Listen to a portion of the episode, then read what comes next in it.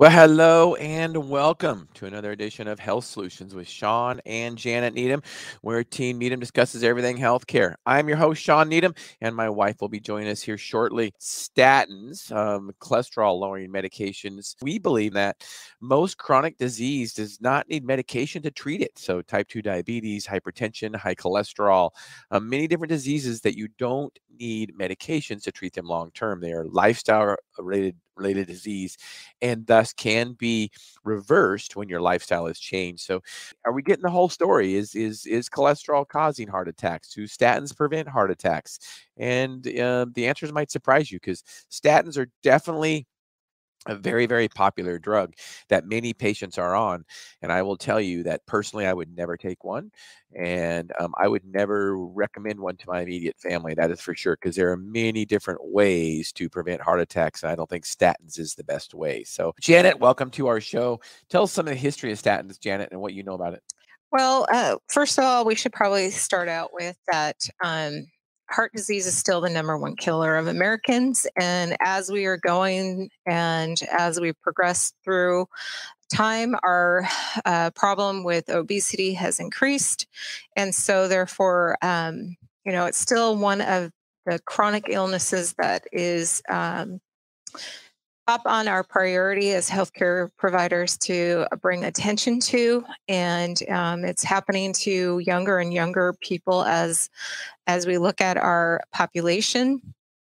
It should be one of those things that we address early in life because the younger you are and the earlier you have damage to your vascular system the shorter obviously someone's life is going to be. So it's a very serious matter and it needs to be uh, drawn attention to. Um, and cardiovascular can affect uh, not only heart, but you know we start into having um, problems with uh, stroke, car- uh, cardiac. Um, flutter, you know, all kinds of different things that can happen with it, peripheral uh, issues as well. So, high on our list of preventable things that we can do in our society. And um, Shawn and I learned in, in school um, some big studies that were put out about how cholesterol was the cause of uh, the cardiovascular events. And the problem I'm addressing or we are addressing today is because we've seen the statins be out on the market for what 30 years 40 right. years yep.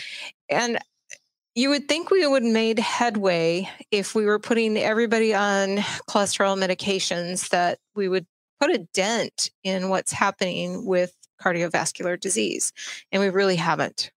So um, it, it, it kind of brings a little bit of question mark to my brain as to whether or not it's really that effective. And so when we say that, we really need to know that, you know, um, I don't know if cholesterol is the huge culprit. And we were taught that in, in, pharmacy school that, you know, high cholesterol was the reason that we were having issues. And it might be because we're having high cholesterol, but why is that cholesterol being elevated? And just because we took the cholesterol level down in clients and patients over time didn't eliminate the disease. So, um, there's a lot of question marks there in my brain. Um, to say that cholesterol is bad for us when it's a natural thing that we need for every cell in our body it's probably how that cholesterol is being shifted in our body as to whether it's a healthy shift or a bad shift. Um, and so I just wanted to put that in in the background of it. Um, cholesterol medications um, came from natural sources. Um, we sell one in our pharmacy called red yeast rice, um, but it doesn't seem to affect clients as harsh as a statin does. Um, and they have been around, I think I want to say red yeast rice has been around for as long as the medications um, have been made by pharmaceutical sure. companies. Um, I know that's kind of a long intro, but most Americans today, if they went to their doctor and they've hit 35 or 40, they're probably already on a statin. And so it affects a lot of people. So that's, you know, kind of one of the reasons I wanted to give a, a baseline to that. Do you want to add to that?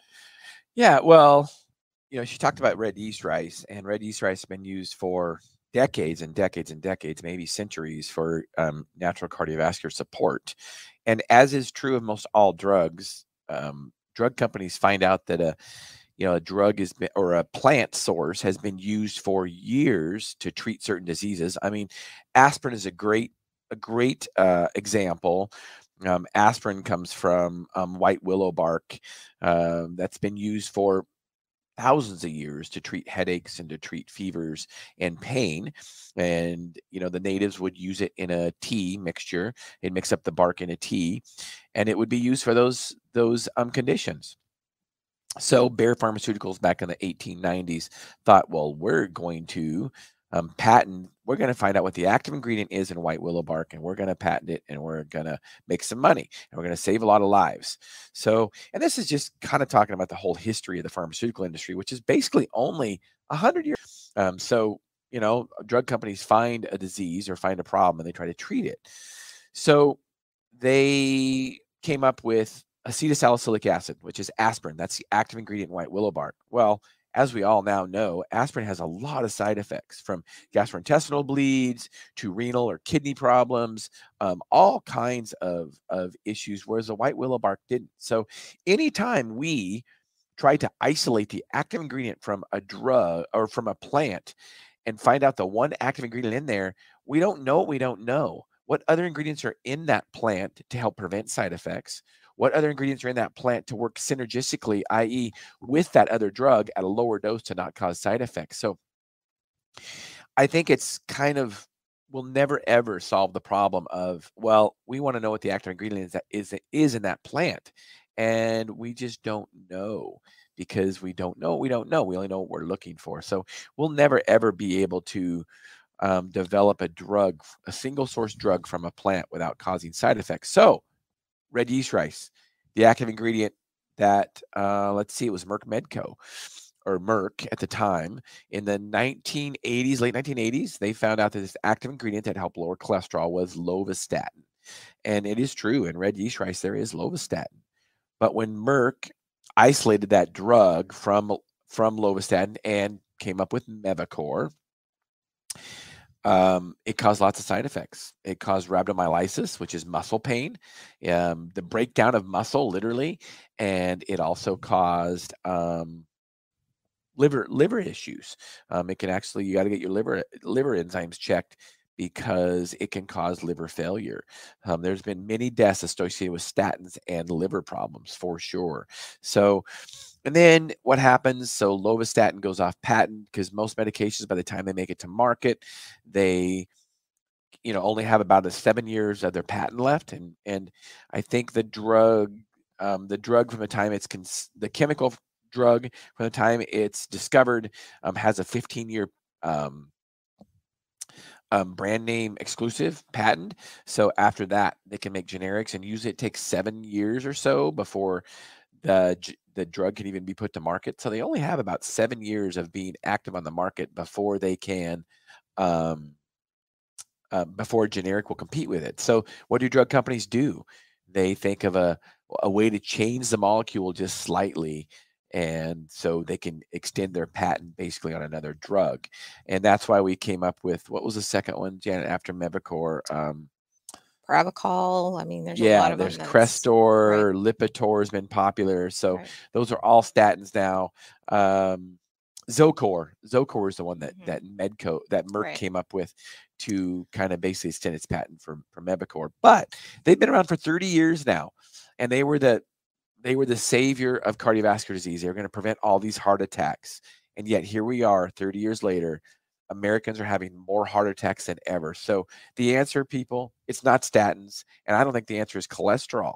Um, what's the most dangerous thing we can do every day as a, as an American, Janet? Well, first of all, it's not moving, um, and, and I think that's one of one of the things that we need to do is we need to have healthy movement in our society. But there is there's other things uh, that go into play here besides just movement, and stress is one of those things in our society that we're not dealing well with on many levels. And um, there's a lot of thought out there that um, inflammation is the root cause of the cardiovascular events. And that can be brought on by many different factors. And so many of these things people can control in their own lifestyle if they know or if someone has taught them. Um, for example, if if a person is not sleeping well, their their inflammation in their body is off the chart um, if they are not eating well, if they're not dealing with their mental issue or stress in their life in a healthy way, their stress level is high. So we come back to this simple hormone called cortisol in our body. Is it at a stressful level? And those are things that we can deal with without putting a pharmaceutical in our body. So I'm going to let you address some of those things. Well, the most dangerous thing that we can do as an American, hands down, especially since cardiovascular disease is a number one killer in America, um, is to be overweight. Um, obesity has been associated with many different diseases, including cardiovascular mortality and morbidity. So, um, death from heart attacks and strokes um, are elevated when you are obese. So, here's, I mean, I'm just a rational thinker here. So, you're telling me that you can be a couple hundred pounds overweight um, and you can have type 2 diabetes and you can have hypertension and um, you can be a smoker you can um, you know be a heavy drinker and lowering your cholesterol by taking a statin is going to make you healthier and prevent cardiovascular disease. I'm not buying it. And i'll tell you guys so drug companies are very good at marketing to doctors and i talked to a doctor one time and this is just proof that doctors don't treat individual they treat individual symptoms they don't treat individual patients and the entire patient they don't fix problems they treat symptoms so this doctor and he's a typical doctor that is just you know traditional doctor just prescribe another drug for a symptom he was telling me how um, death from cardiovascular disease can be lowered um, more from taking a statin than it can from stop smoking. So if you're going to tell a patient to pick one or the other, you should tell them to take a statin instead of stop smoking. Now, my guess is he's drinking the Kool Aid fed to him from drug companies. Because here's the whole problem with that. Even if it did, even if statins worked better to stop cardiovascular accidents than smoking did, isn't it pretty crazy to think that um, taking a drug is going to prevent more problems than stopping smoking. We all know how bad smoking is for us. Not even the heart attack issues, but lung cancer, and then the acute issues too. Um, so many acute issues with breathing problems and stuff like that. So this is what we're dealing with, dealing with in our traditional healthcare system. Doctors that think prescribing a statin is better than a patient stops smoking. Now, you tell me how that makes rational sense. Um, I feel like some of the providers that we work with, with primary care and direct care, um, that are not caught up into just checking the box and writing a new prescription. We take into account that many lifestyle changes, which doesn't take you to the pharmacy to buy a new drug or to add a new drug to the regimen, actually takes the hard work of actually applying change to our life. But if you don't know that and someone isn't telling you these things and you're being sold short, I believe, on your provider's end. So even just 10 pounds drops a unhealthy cholesterol down but also lowering the stress in your body. If you're diabetic getting your your sugar levels under control and your diet into a healthy range it makes a world of difference. Um, and it's you know maybe we are making this sound way too easy but little little hinges right? Little changes getting proper exercise getting proper sleep eating properly making whatever changes we need in our lifestyle to make those things happen i believe all come together to make a healthier person and that can even come down to as we're aging to make sure that we're balancing our hormones or our nutrition in our life there's many easy things that you can do at home before you went down the road of going on something that has side effects. And it isn't just when we say side effects, it can be not just your muscles aching, but we have patients that, you know, they're saying, I'm foggy, my memory's not working well, um, my hair is falling out, I don't feel like doing anything. I mean, to me, I would rather go down the route of making lifestyle changes before I invested in something that was going to have the side effects that could be very detrimental. So, Janet, talk about testosterone and thyroid, and as we age, how those hormones actually decrease, and then are and and they help to keep cholesterol in check. So, talk about well, that. See, cholesterol is is an important important molecule in our body. We need to have that for the cell structure of every cell of our, our, our, body. And every organism has to have cholesterol for that integrity of the tissue and the cells and, and to make sure that structure is there. And as we age, there seems to be a shift of whether or not we are producing, whether it's it's caused by our our way of life, our our value system of how we live, or if it's just an imbalance that starts happening as we are going through the aging process. And I think what happens is we are not producing enough of the hormones that we need to get the messages to our tissue. We go into a survival mode. And so we have this overproduction that can happen because it doesn't seem to be the case when we are making our hormones naturally at a good uh, level. And it's not just uh, testosterone, but it's also estradiol and thyroid, especially our active thyroid. And if we can get those into balance, we see many clients that um, can actually be taken off of some of their hormones, or not their hormones, but their um, cholesterol medications because they kind of go back into a natural level and and are good and that could be also just by losing weight. I've seen patients that have lost weight that um, they no longer are in that danger range. So it's stress on our adrenal glands and stress on our ovaries or testes so we get to a place where we're not producing the hormones that we naturally need such as thyroid levothyroxine or liothyronine excuse me uh, testosterone, estradiol, and they're not getting to the tissue where we need them to do the functions they um, need to perform. For example, estradiol helps with the vascular health as well as our brain functions. Thyroid helps with uh, uh all of that, and so does testosterone. Testosterone lowers the amount of um, abdominal fat that we carry, which is a, a marker for for um, cardiovascular disease because we start making more um, muscle and bone that are both better in our uh, range of health of where we should be rather than storing fat in our abdominal cavities. Yeah. Prescribing a statin, if you're on a statin, first of all, you need to have your hormones checked. Um, and I think prescribing a statin without checking uh, thyroid and testosterone, other sex hormone levels is on the verge of medical malpractice because um, that you know we don't normally see high cholesterol until people get into their 40s and 50s right. and one of the reasons why is because those hormones are have decreased in um, level. So right. Oh, I, I gotta interject I, I didn't mention when we were talking about thyroid a lot of a lot of people just think of thyroid as just thyroid, but thyroid helps with metabolism. So um, that's why we focus and say that is because if your metabolism is going lower, then you're storing, you're not using um, the nutrients in um, our processes of, of burning and, and energy and things like that. And also, if you are building muscle or maintaining muscle, then your energy levels are going to be better too. And I know that some people think that's very counterintuitive as we age, but it isn't until, or it hasn't been for most people until we hit that uh, 40 year range that we even look at someone's thyroid level, and that might be too late. Janet, tell us about the story of your mom and taking statins. Yeah, so my mom um, used to take a journey to visit uh, my family and help Shawn and I out. And spoil um, our kids. And she uh, actually uh, practiced as a nurse for many, many years. And of course, she believes in all the traditional um, Western medical routines, and because that's the part of the system she was in. And she actually ran out of her statin at her house and talked to me about whether or not she should refill it. Well, one of the the conversations we had about it was what was her level?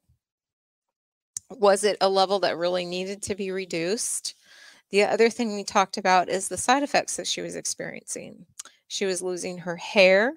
She was having problems with the gait of being able to walk properly.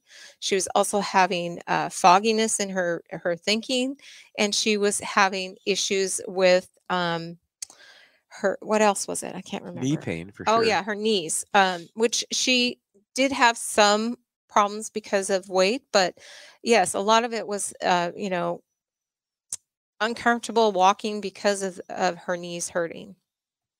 And so she decided, you know what, while I'm at your house and visiting my um, sister on the coast, I'm just going to take a hiatus because really stopping it wasn't going to make a difference as to whether or not, you know, something huge was going to happen at that point.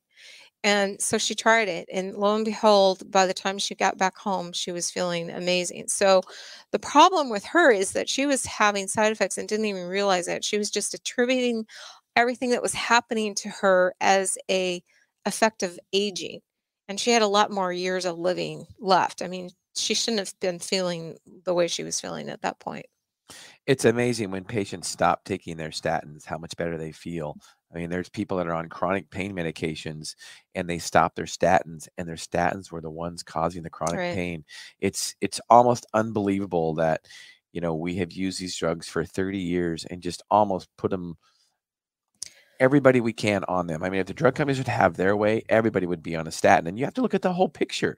So if somebody has a cholesterol, I mean, and, and we're so black and white in traditional medicine. Somebody has a cholesterol of 200, they're they're they are fine. But if it's 201, oh, you need a statin. So I'm a perfect example. My cholesterol is a little bit high, two, two, 210 or so. So they they would want to put me on a statin, but my triglycerides are super low, like 60, and my HDL is like 70, which is a good cholesterol.